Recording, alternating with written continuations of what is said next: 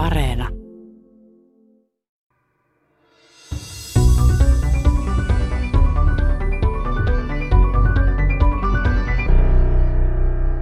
Toki on niin kuin hienoa nähdä tämmöinen suora visuaalinen todiste siitä, että, että meillä on supermassiivinen musta aukko meidän linnunradan keskustassa, vaikka sitä nyt ei ole sinänsä niin kuin epäiltykään enää hyvään aikaan.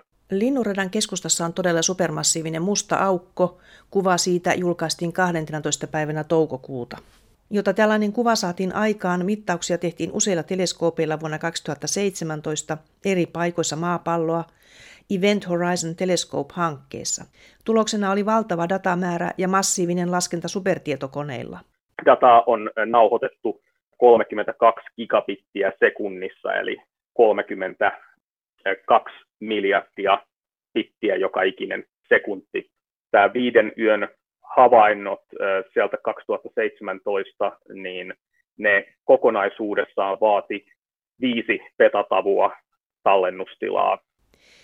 Tiedeykkösessä on haastateltavana dosentti Tuomas Savolainen Aalto-yliopistosta Metsähovin radio-observatoriosta ja aiheena Linnunradan keskustan mustan aukon kuva. Ohjelmaa toimittaa Sisko Loikkanen.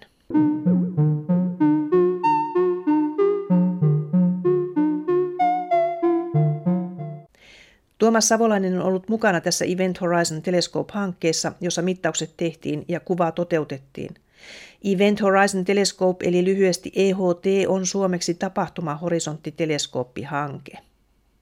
Sen, että Linnurannan keskustassa kohteessa, joka tunnetaan nimellä Sagittarius A, on musta aukko, vahvistivat jo vuoden 2020 fysiikan nobelistit, tähtitieteilijät amerikkalainen Andrea Ghez ja saksalainen Reinhard Genzel. He ovat tehneet havaintoja eri kaukoputkilla ja osoittaneet toisistaan riippumatta, että Sagittarius A sisältää todella mustan aukon – Juuri tästä työstä he saivat Nobelin.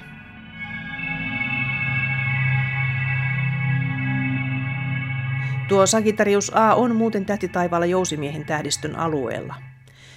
Ennen kuin jatkamme Tuomas Savolaisen kanssa mustan aukon kuvasta, kuunnellaanpa tähän alkuun, kuinka astrofysiikan professori Peter Johansson Helsingin yliopistosta kommentoi kohdetta Sagittarius A ja vuoden 2020 Nobelistien Gensel ja Gestöitä. Sagittarius A on tai Sagittarius A-tähti, jos ollaan ihan tarkkoja, eli tämmöinen pistemäinen lähde siellä Sagittariuksen tähdistössä. Ja tämä A-nimitys tulee siitä, että se on tavallaan tämän tähdistön niin voimakkain radiolähde. Tämä on nimenomaan linnunradan keskustassa oleva musta aukko ja linnunradan keskipiste siinä mielessä. Tuskinpa kukaan maailman tähtitieteessä enää epäilee sitä, että siellä on todellakin musta aukko. Mutta silloin kun nämä tutkimukset aloitettiin 90-luvulla ja vielä varsinkin 80-luvulla, niin ei ollut yhtä selvää vielä, että onko siellä ihan varmasti musta aukko. Että siellä olisi voinut teoriassa olla myös esimerkiksi erittäin tiheä tähtijoukko tai jotain muuta vastaavaa. Mutta tänä päivänä nämä tutkimukset on osoittanut sen, että se on täysin mahdottomuus käytännössä. Että siellä on niin paljon massaa niin pienellä alueella, että ei mikään muu fysikaalinen vaihtoehto ole, mahdollinen käytännössä kuin musta aukko. Nämä vielä viimeiset tutkimukset, jotka Gensel on tehnyt ihan viime vuosien aikana vielä suuremmalla tarkkuudella, osoittaa myös, että ne tähdet liikkuu siellä aivan, aivan kuten yleinen suhteellisuusteoria ennustaakin. Eli siellä kaikki on, on aivan kuten ennustetaan. Siellä on supermassiivinen musta aukko, joka noudattaa yleistä suhteellisuusteoriaa.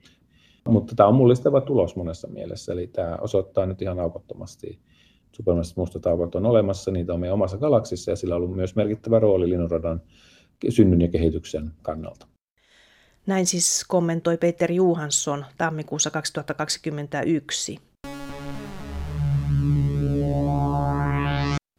Nyt julkaistu kuva mustasta aukosta on jo toinen mustan aukon kuva. Nimittäin vuonna 2019 EHT julkaisi kaikkien aikojen ensimmäisen kuvan mustasta aukosta – ja silloin kyse oli galaksin Messier 87 eli M87 supermassiivisesta mustasta aukosta. Se sijaitsee 55 miljoonan valovuoden päässä ja massaltaan se on mahtava, yli 6 miljardia auringon massaa.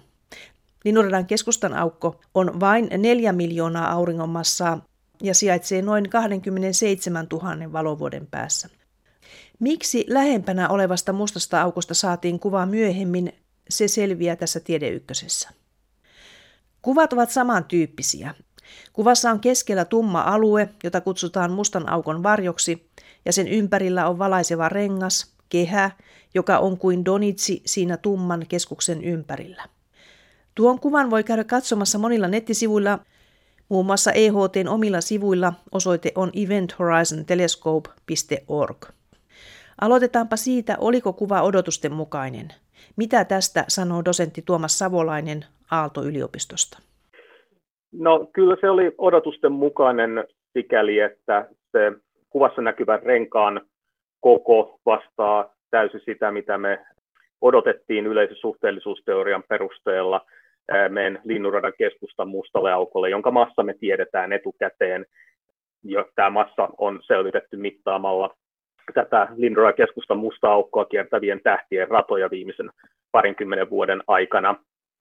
Joten siinä mielessä tämä oli ihan, ihan odotettu tulos, mutta toki on niin kuin hienoa nähdä tämmöinen suora visuaalinen todiste siitä, että, että meillä on supermassiivinen musta aukko meidän linnunradan keskustassa, vaikka sitä nyt ei ole sinänsä niin kuin epäiltykään enää hyvään aikaan. Siitä Messier 87 kuvasta sanottiin silloin 2019, että se oli Einsteinin yleisen suhteellisuusteorian mukainen, niin tämäkin kuva nyt sitten on sitä samaa. Kyllä joo, ja tämä periaatteessa ää, lisää yhden testin Einsteinin yleiselle suhteellisuusteorialle sellaisessa, sellaisen massan lähellä ja sellaisessa avaruuden kaarevuudessa, missä yleistä suhteellisuusteoria ei ole aikaisemmin päässyt testaamaan. Tämä meidän Lindrodan keskustan musta aukko on noin 1500 kertaa kevyempi kuin tämä M87 supermassiivinen musta aukko, mutta silti nämä kuvat on hyvin samanlaiset. Ne on myös hyvin erilaisissa ympäristöissä. Tämä kertymävirta tänne meidän keskustan mustaan aukkoon on sangen heikko verrattuna tähän M87 mustaan aukkoon, mutta silti kun näitä katsotaan, näitä mustia, kahta mustaa aukkoa läheltä tapahtumahorisonttia, niin näyttää hyvin samanlaisilta. Ja se sitten kertoo meille siitä, että painovoima on se hallitseva asia siellä, joka määrittelee sen, että miltä se, miltä se lähiympäristö siinä näyttää. Ja molempien mustien aukkojen kuvat vastaa sitä, mitä me yleisen suhteellisuusteorian pohjalta odotettiin, vaikka tosiaan kyseessä on hyvin eri massaiset mustat aukot. Oliko tässä kuvassa mitään yllätyksiä tutkijoille? No ei oikeastaan siinä mielessä, että että se kuva, kuva vastaa tosiaan hyvin sitä, mitä, mitä teoreettisesti odotettiinkin. Mutta sitten jos katsotaan kokonaisuutena näitä havaintoja, esimerkiksi sitä, että kuinka asiat muuttuu tässä mustan aukon ympäristössä ja, ja tota, liitetään myös niin kuin muita, muita havaintoja muilla aallonpituusalueilla, niin nämä osoittautuu nämä havainnot, mitä meillä on meidän Linnunradan keskustasta, niitä on paljon siis radiolla, infrapunalla, röntgenillä ja näin poispäin. Kun nämä kaikki yhdistetään, niin nämä osoittautuu hyvin rajoittavaksi mallien suhteen ja osoittautuu, että kun näitä verrattiin tietokonesimulaatioihin näitä kaikkia havaintoja, näitä kaikkia havaintojen rajoitteita, niin mikään näistä tietokonesimulaatioista ei läpäissyt kaikkia testejä, ja, ja se ongelma näyttää olevan siinä, että nämä tietokonesimulaatiot ennustaa enemmän muuttuvuutta sinne kuin mitä tässä, tässä tota, havaitaan. Mutta tästä nyt ei sinänsä kannata olla ihan kovin paljon huolissaan, koska nämä simulaation mallit on, mitä tässä on käytetty, niin vaikka niitä on paljon, niitä on kokonainen kirjastollinen, niin ne on silti vielä suhteellisen yksinkertaisia, eli, eli siellä on vielä paljon parannettavaa erinäköisten fysikaalisten efektien huomioon ottamisessa, esimerkiksi siinä, miten elektroni kuumenee siinä mustaraukon lähettyvillä ja esimerkiksi miten, miten tota, toi noin se kaasu jäähtyy säteilemällä ja näin poispäin. Et siitä ei kannata erityisen huolissaan olla, mutta, mutta se, oli, se oli ehkä niin kuin sellainen asia, mikä hieman yllätti, että nämä meidän kaikki havainnot, mitä tuosta on nyt saatavilla, niin on loppujen lopuksi jo hyvin, hyvin rajoittavia, eli niillä voidaan sulkea pois malleja. Eli se helpottaa jatkotyötä näiltä osin? Kyllä joo. Mielenkiintoista oli se, että kun näin sen ensimmäisen kuvan, Messier 87 kuvan, niin sehän oli jo samanlainen kuin mitä olin nähnyt mustia aukoja tutkivan tutkijan simulaatiomallissa tietokoneella aiemmin. Eli ne, kuitenkin ne mallit antavat samantyyppisen kuvan kuin, kuin mitä sitten te olette saaneet tässä EHT-hankkeessa. Kyllä joo, eli se, miltä se staattinen kuva näyttää, eli tämä rengasmainen rakenne, ja M87 tapauksessa se, että se on kirkkaampi toiselta reunaltaan, niin nämä on kaikki sellaisia ominaisuuksia, jotka, jotka on seurausta valon käyttäytymisestä tässä mustan aukon painovoimakentässä. Ja tämä ollaan ennustettu ihan, ihan oikein näillä simulaatiomalleilla, mutta sitten asiat muuttuu hankalemmaksi, kun aletaan ottaa huomioon sitä, että miten se säteily siinä mustan aukon ympäristössä, säteilevä kaasu, miten se muuttuu ja näin poispäin, niin, niin silloin toina alkaa tulla sitten eroja mallien välille. Mutta tämä painovoiman aiheuttama valon taipuminen tässä mustan aukon ympäristössä, niin tämä on oikein hyvin, hyvin mallinnettu.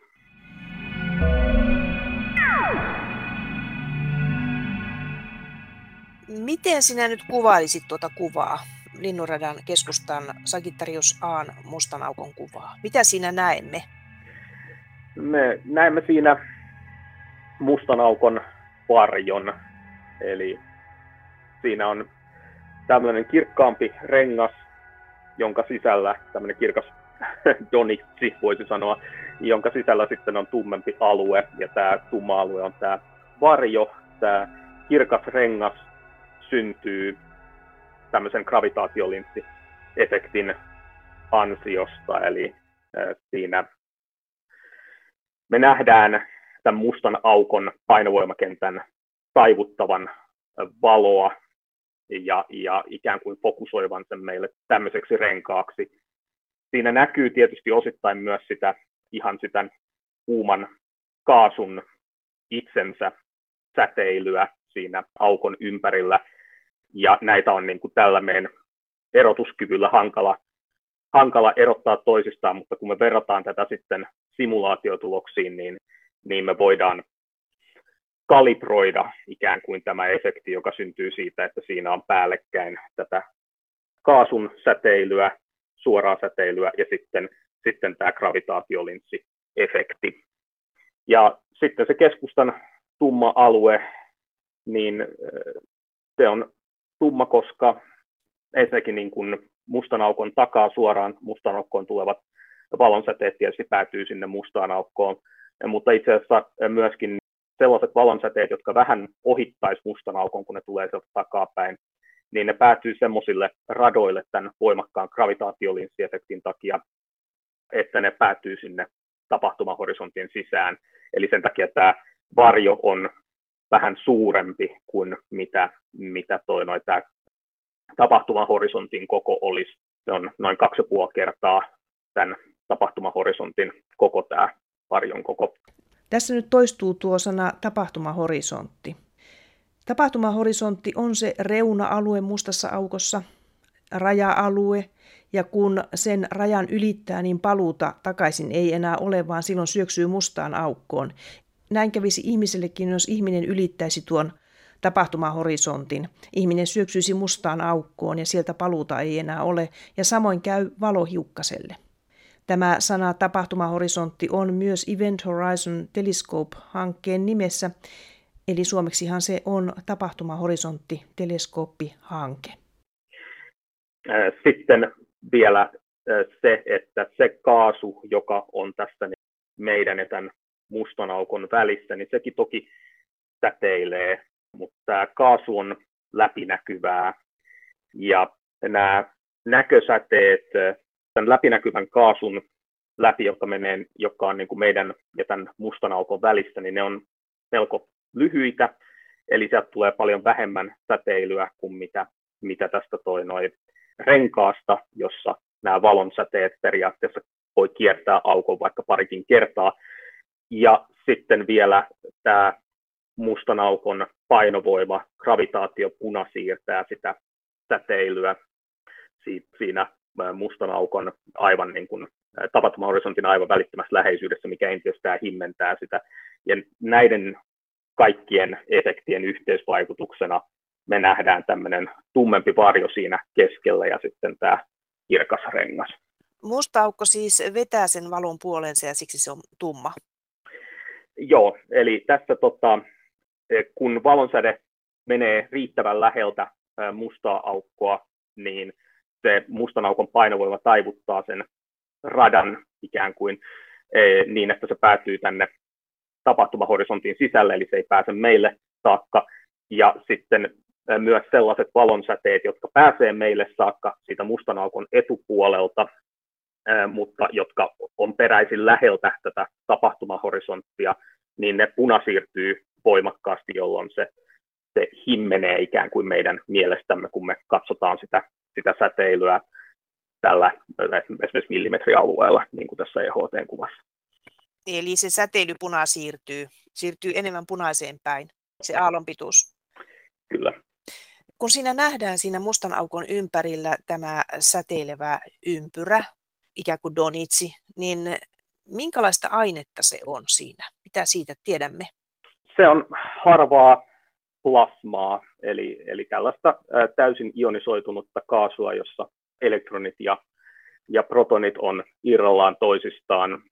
Se on myös hyvin kuumaa ja sen, tässä plasmassa on myös magneettikenttä, minkä takia me nähdään sieltä niin sanottua synkrotronsäteilyä, eli, eli se syntyy silloin, kun tällaiset hyvin kuumat elektronit, jotka liikkuu lähes valon nopeudella, kiertää magneettikenttää, eli magneettikenttä poikkeuttaa tämän varatun hiukkasen, hiukkasen rataa, ja ne joutuu tämmöiseen spiraalimaiseen liikkeeseen magneettikentässä, ja kun tämmöinen varattu hiukkanen kokee kiihtyvyyttä, niin tämmöisessä spiraaliliikkeessä kokee, niin se säteilee.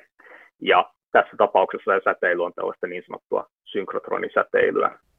Tuomas Savolainen laski, kuinka suuri mittasuhteiltaan on tuo kuvattu Sagittarius Aan musta aukko ja sen ympärillä oleva donitsimainen valokehä ja sai tällaiset mitat. Kuvassa näkyvän renkaan halkaisia on noin 60 miljoonaa kilometriä ja tapahtumahorisontin halkaisia noin 24-25 miljoonaa kilometriä. Ja tuo tapahtumahorisonttihan rajoittaa tai reunustaa mustaa aukkoa. Vaikka kohteet ovat noin suuria, niin maanpallolta katsottunahan ne ovat hyvin pieniä. Linnunradan keskustan mustan aukon kuvaamista onkin verrattu siihen, että olisikin kuvattu Donitsi, Donitsin kokoinen kappale kuun pinnalla. Tuomas Savolainen. Kyllä, että koko tosiaan taivaalla vastaa suunnilleen tuollaista Donitsia kuun pinnalla 50 mikrokaarisekuntia on, on tämä, tämä tota, renkaan halkasia kulmayksiköissä taivaalla. Ja tällaisen näin pienen kappaleen havaitseminen tai näin, näin pienen kulman erottaminen taivaalla, niin se vaatii tietysti erittäin suuren teleskoopin. Eli teleskoopin erotuskyky riippuu sen käyttämästä havaintoaallon pituudesta jaettuna sitten tämän teleskoopin halkasijalla – ja tässä tapauksessa, kun meillä on yhden millimetrin havaintoaallon pituus, niin tämä tarvittava halkasia on noin maapallon halkaisia, suunnilleen 10 000 kilometriä, jotta me saadaan tuommoinen 20 mikrokaarisekunnin erotuskyky, jolla sitten pystytään tekemään hyvä kuva tästä 50 mikrokaarisekunnin renkaasta. Ja tämä ei tietenkään ole mahdollista rakentaa yksittäistä teleskooppia, jonka koko olisi maapallon koko, joten tässä on käytetty tällaista pitkäkanta-interferometria-tekniikkaa, jossa yhdistetään sitten eri puolilla maapalloa olevia radioteleskooppeja yhdeksi tällaiseksi ikään kuin virtuaaliseksi teleskoopiksi, havaintolaitteeksi, jonka erotuskyky vastaa sitten sellaista teleskooppia, jonka halkaisija olisi sama kuin näiden kauimpana toisistaan olevien antennien välimatka. Siis tässähän oli teleskooppiverkosto, jotka työskentelivät yhdessä, mittasivat yhtä aikaa ja sitten näistä kokonaismittauksista sitten laadittiin tämä kuva. Tässä oli kahdeksan teleskooppia mukana silloin 2017. Ne sijaitsivat Yhdysvalloissa, Havajilla ja Arizonassa, Meksikossa, Chiilessä, Espanjassa ja Etelä-Napa-Mantereella. Ja nämä kaikki teleskoopit havaitsi tätä Sagittarius A-tähtiä, Lindoran keskusta musta aukkoa, yhtä aikaa. Ne nauhoittivat sitä sähkökentän värähtelyä, joka, joka sieltä tulee.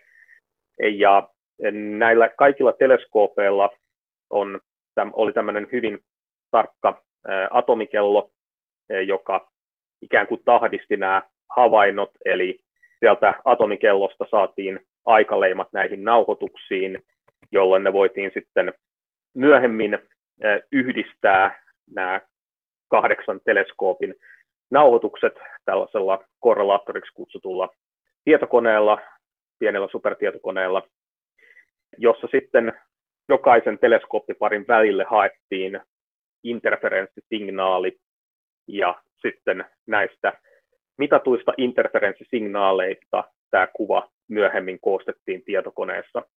Eli tämä on ikään kuin matemaattisesti luotu kuva näistä eri teleskooppien tekemistä mittauksista. Signaali, jota on siis päivien ajan taltioitu näillä teleskoopeilla, niin minkälaista se on se originaali data, joka on saatu sieltä? Se kaikkein alkuperäisin data, jota nämä asemat nauhoittaa, niin se on sen sähkökentän värähtelyä, joka, joka toi sitten on digitoitu, digitoitu kahdella bitillä, eli, eli siellä on neljä eri tasoa jokaiselle näytteelle, ja, ja näytteitä on tietysti sitten, niitä tulee valtava määrä sitä dataa. Dataa on nauhoitettu 32 gigabittiä sekunnissa, eli, eli 32 miljardia bittiä joka ikinen sekunti. Eli se on mittausta siitä, siitä vastaanotetusta sähkökentän värähtelystä, sähkömagnettikentän värähtelystä. Sitten nämä nauhoitteet, kun ne tuodaan yhteen näille korrelaattoreiksi kutsutuille tietokoneille ja lasketaan lasketaan tämä interferenssisignaali, niin sieltä sitten, siinä tämä datan määrä tippuu hyvin radikaalisti. Eli siellä sitten sen jälkeen sitä dataa onkin vain yksi datapiste per antennipari sekunnissa. Ja siinä on niin kuin aivan valtava, siis aivan valtavan suuri pienennys siinä datamäärässä tässä kohtaa. Ja niinpä nämä onkin sitten tästä korrelaatiosta eteenpäin, niin datamäärät ei ole mitään, mitään aivan valtavia ää, verrattuna siihen viiteen petatavuun, mitä ne oli sieltä, sieltä asemilta tullessa. Tämä viiden yön havainnot sieltä 2017, niin ne kokonaisuudessaan vaati viisi petatavua tallennustilaa. Datan käsittely on ollut valtava prosessi tässä. Ja sitä on sitten käsitelty supertietokoneessa. Eli tässä oikeastaan kaksikin kohtaa, missä on tarvittu laskentatehoa. Ensimmäinen on se, kun tämä interferenssisignaali on muodostettu, eli kun nämä nauhoitteet näiltä teleskoopeilta on tuotu yhteen ja sitten jokaisen teleskooppiparin välille on laskettu tämä interferenssisignaali, niin tässä kohtaa on, on tarvittu laskentatehoa. Tämä on tehty kahdessa eri paikassa Yhdysvalloissa MITin heistäkin observatoriolla ja sitten Saksassa radioastronomian Max Planck-instituutissa. Molemmissa on tällaiset tietokoneet tätä varten. Ja sitten toinen, missä tarvitaan laskentatehoa, on tämä kuvan muodostus näistä mitatuista mitatusta interferenssisignaalista, koska meillä on vain kourallinen näitä teleskooppeja. Meillä on, voi ajatella, että meillä on ikään kuin hyvin, hyvin rikkinäinen peili, että meillä on maapallon kokoinen teleskooppi, mutta tämän teleskoopin peili on heijastava vaan muutamassa pienessä pisteessä maapallolla. Eli meillä jää paljon informaatiota mittaamatta, jota tähän kuvan muodostamiseen tarvittaisiin. Ja sen takia tarvitaan älykkäitä algoritmeja, jotka sitten käyttäen tämmöisiä järkeviä fysikaalisia oletuksia, niin täydentää tätä mittaamatta jäänyttä informaatiota ja myös etsii ne todennäköisimmät kuvat periaatteessa äärettömästä määrästä mahdollisia kuvia, jotka voi sopia, sopia tähän dataan. Ja äh, tällaisia algoritmeja on erilaisia, osa niistä ei ole kovin laskentaintensiivisiä, niitä voi pyörittää vaikkapa omassa pöytäkoneessa, mutta sitten osa on sellaisia, jotka on hyvinkin laskentaintensiivisiä ja niihin tarvitaan sitten, sitten reilusti laskentatehoa supertietokoneelta tai tämmöisiltä klustereilta. Oliko tässä sama periaate kuin siinä Messier 87 mustan aukon kuvan kohdalla, että nämä tiimit, jotka valmistivat tätä kuvaa, rakensivat sitä kuvaa, niin ne työskentelivät toisistaan riippumatta niin, että saatiin varmistettua tämä, että, että eri henkilöt saavat samanlaisen tuloksen siitä kuvasta. Ensi alkuun jossain määrin kyllä joo, eli meillä oli, oli erillisiä kuvantamistiimejä, jotka itsenäisesti pyrkivät omia menetelmiään käyttäen, omia algoritmia käyttäen tekemään tämän kuvan. Tämä ei ollut ihan yhtä tiukka järjestely kuin Messier 87 kuvan tapauksessa, jossa me todella pidettiin huolta siitä, että, että nämä ryhmät ei keskustele keskenään. Mutta tota, aika pian sitten, kun, kun näitä ensimmäisiä tuloksia ryhmiltä vertailtiin, niin todettiin, että tällä näkyy tällaisia rengasmaisia kuvia, mutta täällä näkyy niin kuin, muitakin, eli se ei, ollut, se ei ollut lainkaan niin selvää kuin M87 tapauksessa, jossa kaikki sai selkeästi yhteneväisen kuvan, kuvan tästä ensimmäiseltä kierrokselta, ja siitä niin kuin oikeastaan sitten tässä Sagittarius A-tähden tapauksessa tämä suurin työ lähtikin, eli, eli meidän piti jotenkin selättää se ongelma, että tämä meidän kuvattava kohde muuttuu voimakkaasti tämän havainnon aikana. Eli se kaasu kiertää siellä tämän Sagittariusaa tähden muutamien minuuttien, korkeintaan puolen tunnin aikaskaalassa, ja me taas valotetaan ikään kuin joka yö tätä meidän kuvaa 8-12 tuntia, joten se meidän kohde on muuttunut useita kertoja sen meidän havainnon aikana, ja tämä periaatteessa rikkoo tämmöisen interferometrisen kuvantamisen perusoletuksia.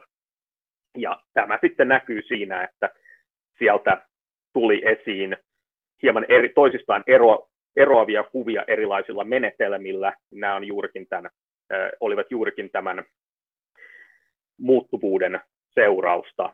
Ja sitten meidän täytyy alkaa selvittää sitä, että miten me voidaan tätä, näitä muuttuvuuden aiheuttamia ongelmia hallita ja pyrkiä saamaan sieltä esiin mahdollisimman luotettava kuva. Ja siihen sitten menikin melkein kolme vuotta.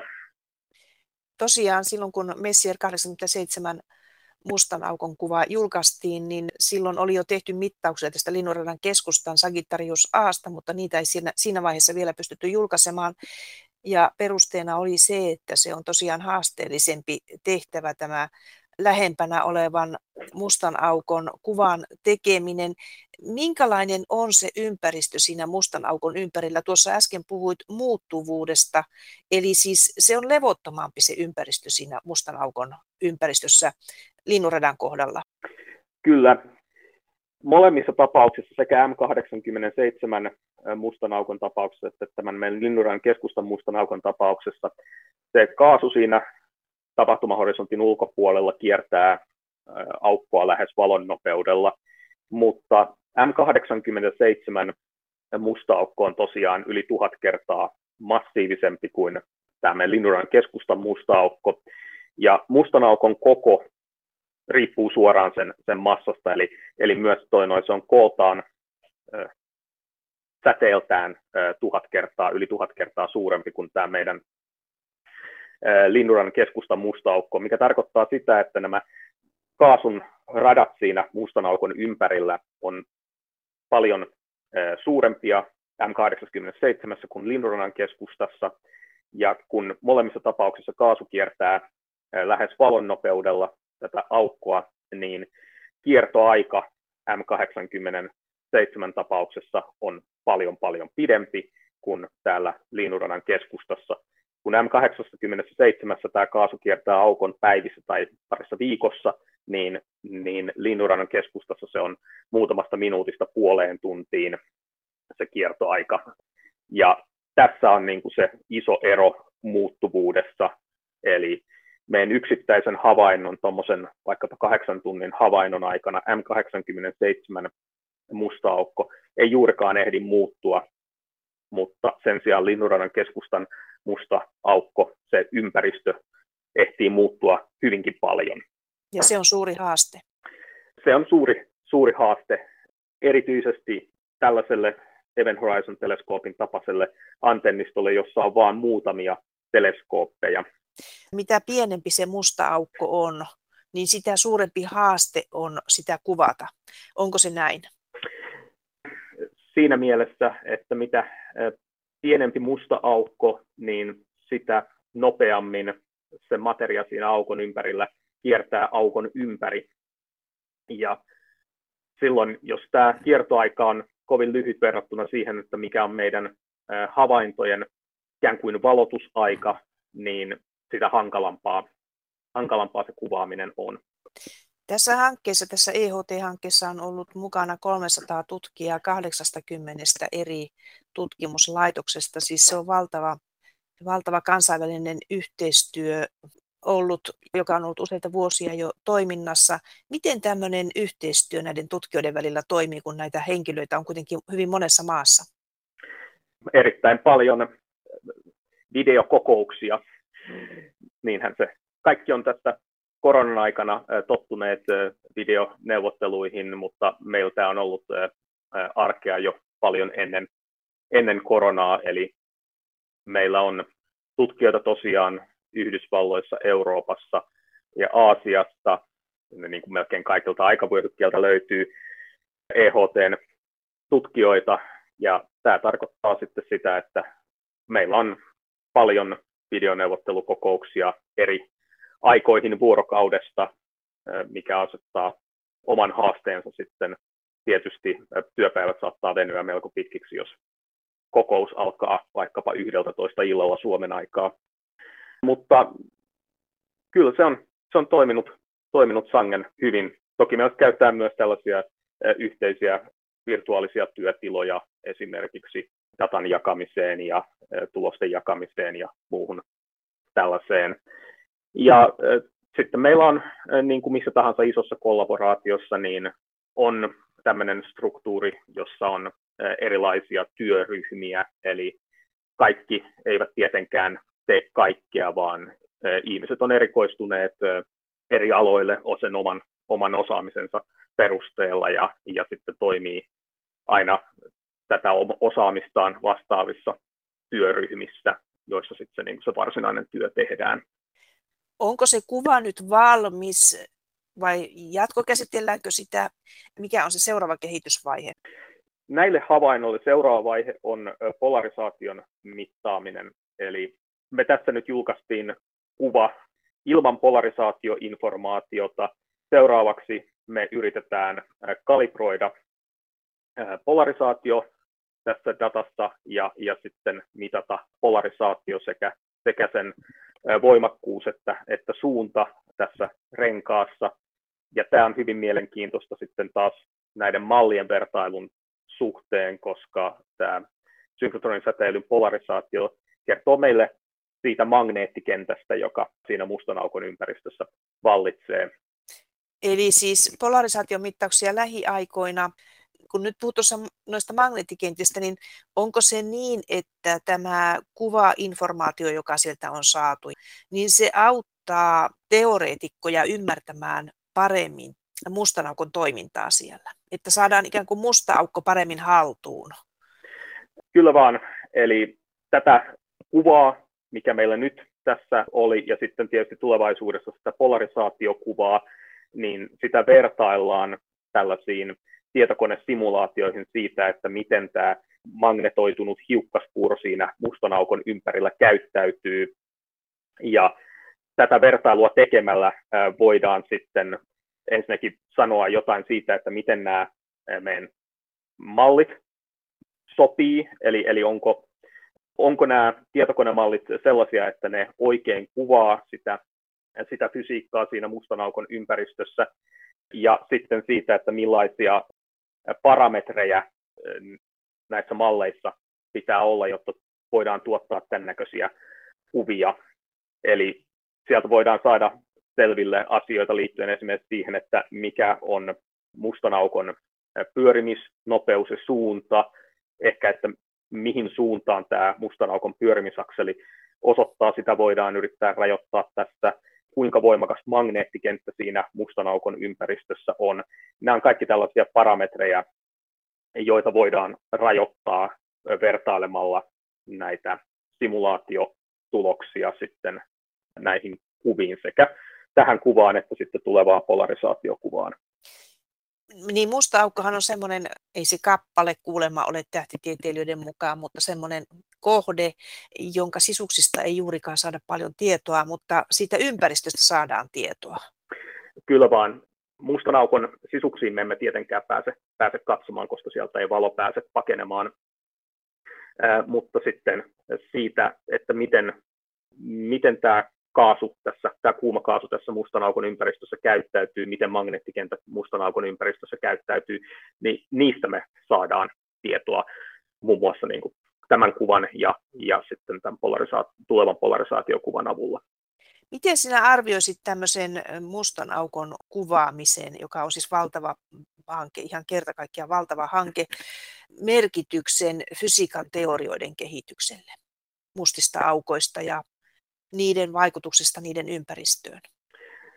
No toistaiseksi kaikki nämä meidän tulokset on olleet kauniissa sopusoinnussa Einsteinin yleisen suhteellisuusteorian mustan aukon kanssa, joten siinä mielessä sieltä ei ole mitään, mitään sellaista kovin yllättävää tullut teorioiden kehitykselle, mutta me ollaan pystytty sulkemaan pois jonkin verran tämmöisiä kilpailevia eksoottisia malleja.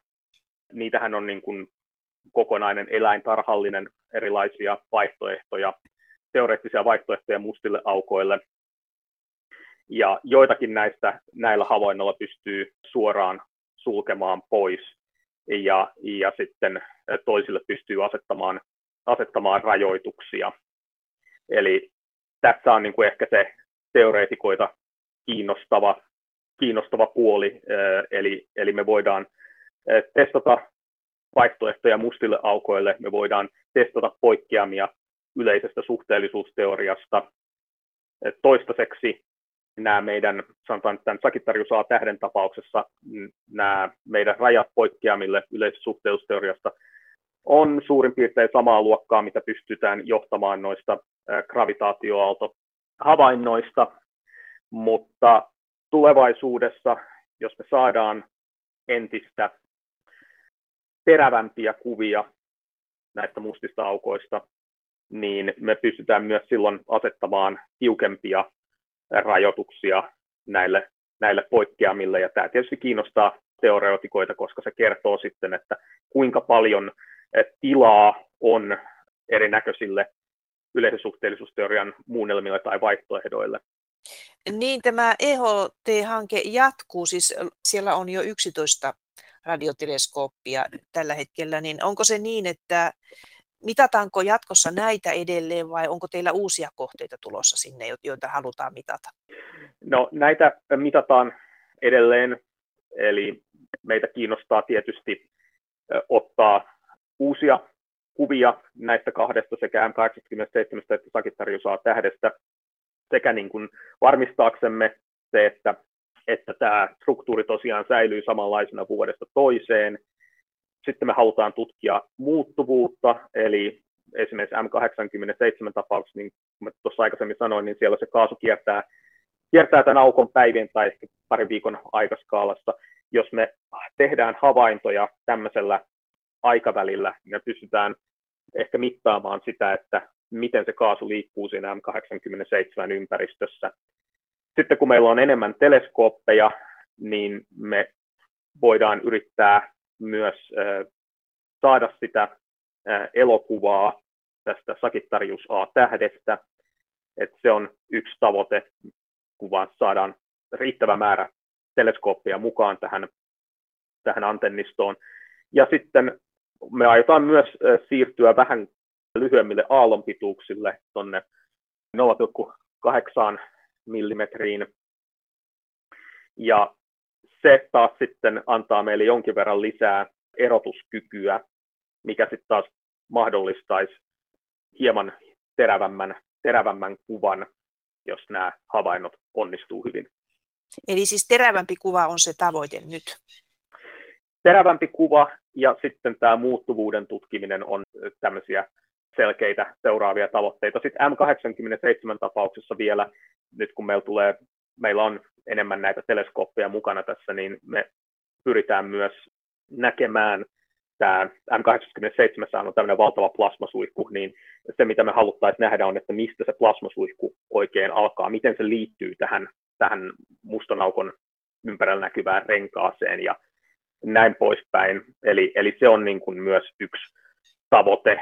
Ja tämä ei, tätä suihkua me ei nähty siinä vuonna 2019 julkaistussa kuvassa, koska meiltä, meiltä puuttuu informaatiota tietyistä kokoskaaloista. Meillä ei ole niin kuin riittävän lyhyitä teleskooppien välimatkoja riittävästi, jotta, jotta me pystyttäisiin kuvaamaan tämmöinen isompi kokoinen suihku. Ja, ja tämä toivottavasti vähän helpottaa nyt, kun meillä on, meillä on esimerkiksi Arizonassa nyt kaksi teleskooppia ja näin poispäin.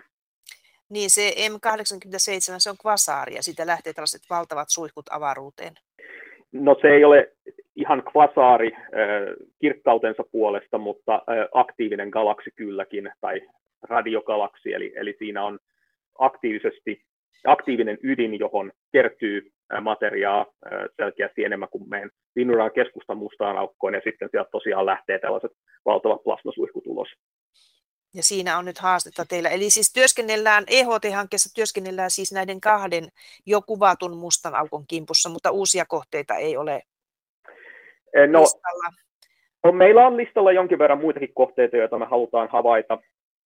Me ei tiedetä tällä hetkellä muita, muita kohteita, eh, joissa me pystyttäisiin kuvaamaan mustan aukon varjo, eli, eli kohdetta, jossa, joka olisi riittävän lähellä ja jossa olisi riittävän massiivinen supermassiivinen musta aukko, mutta näitä etsitään, eli, eli on olemassa projekti, joka, joka pyrkii kartottamaan sanotaan niin kuin suht läheisten aktiivisten galaksien mustien aukkojen massoja ja, ja, ja selvittämään, että löytyisikö sieltä kohdetta, jota kannattaisi yrittää. Ja sitten toinen, mitä me tehdään koko ajan, ollaan tehty niin kuin sieltä 2017 alkaen, on se, että me havaitaan jonkin verran myös tällaisia mielenkiintoisia kvasaareja ja radiokalakseja, koska me halutaan ymmärtää niiden suihkuja ja sitä suihkujen rakennetta aivan siellä mustan aukon läheisyydessä. Ja tämä on sellainen, mikä on, mikä on mulle itselleni hyvin mielenkiintoista, koska, koska mä vedän yhtä ää, tällaista ää, havaintoprojektia, jossa EHTllä kuvattiin Quasarin 3273 suihkua viime vuonna ja tarkoitus olisi yrittää mitata sen magneettikentän rakennetta siellä aivan suihkun alkupäässä. Ja tätä, tämän datan saamista nyt odottelen, eli se on vieläkin, vieläkin siellä Bonnissa korrelaattorilla yhdisteltävänä nämä nämä eri teleskooppien mittaukset interferenssisignaaleiksi ja odottelen sitä, että, että tämä jossain vaiheessa tulisi mulle. Kvasarit ovat kaukaisia ja varsin kirkkaita avaruuden kohteita. Ne ovat aktiivisten galaksien ytimiä ja niiden keskustassa on supermassiivinen musta aukko ja sen ympärillä on ainetta kertymäkiekkona ja tämä aine kertymäkiekossa plasma ja hiukkaset kiertävät mustaa aukkoa. Kvasarin ydinosasta näyttää lähtevän avaruuteen vastakkaisiin suuntiin valtavat suihkut, ja Event Horizon Telescope-hankkeessa on jatkossa aikomus selvittää sitäkin, mistä kohtaa nuo kauas avaruuteen ulottuvat suihkut lähtevät. Tuo kvasari, jonka nimen Tuomas Savolainen mainitsi äsken, 3C273, se on erittäin kirkas kvasari, joka ensimmäisenä löydettiinkin kvasareista. Tuomas Savolainen jatkaa vielä hetken. Tässä olisi tarkoitus päästä mittaamaan ensinnäkin sitä suihkun leveyttä mahdollisimman lähellä sitä, sitä mustaa aukkoa, että sitten polarisaatiota hyväksi käyttäen sitä magneettikentän rakennetta. Ja näitä sitten simulaatiotuloksiin, simulaatioihin vertailemalla voidaan yrittää rajoittaa sitä, että mistä tämä suihku on peräisin, tuleeko se sieltä mustan aukon ihan välittömästä läheisyydestä siitä erkosfääristä vai tuleeko se mahdollisesti sieltä kertymäkiekon sisäosista vai mistä. Eli tämä on yksi, yksi tavoite kyllä jo.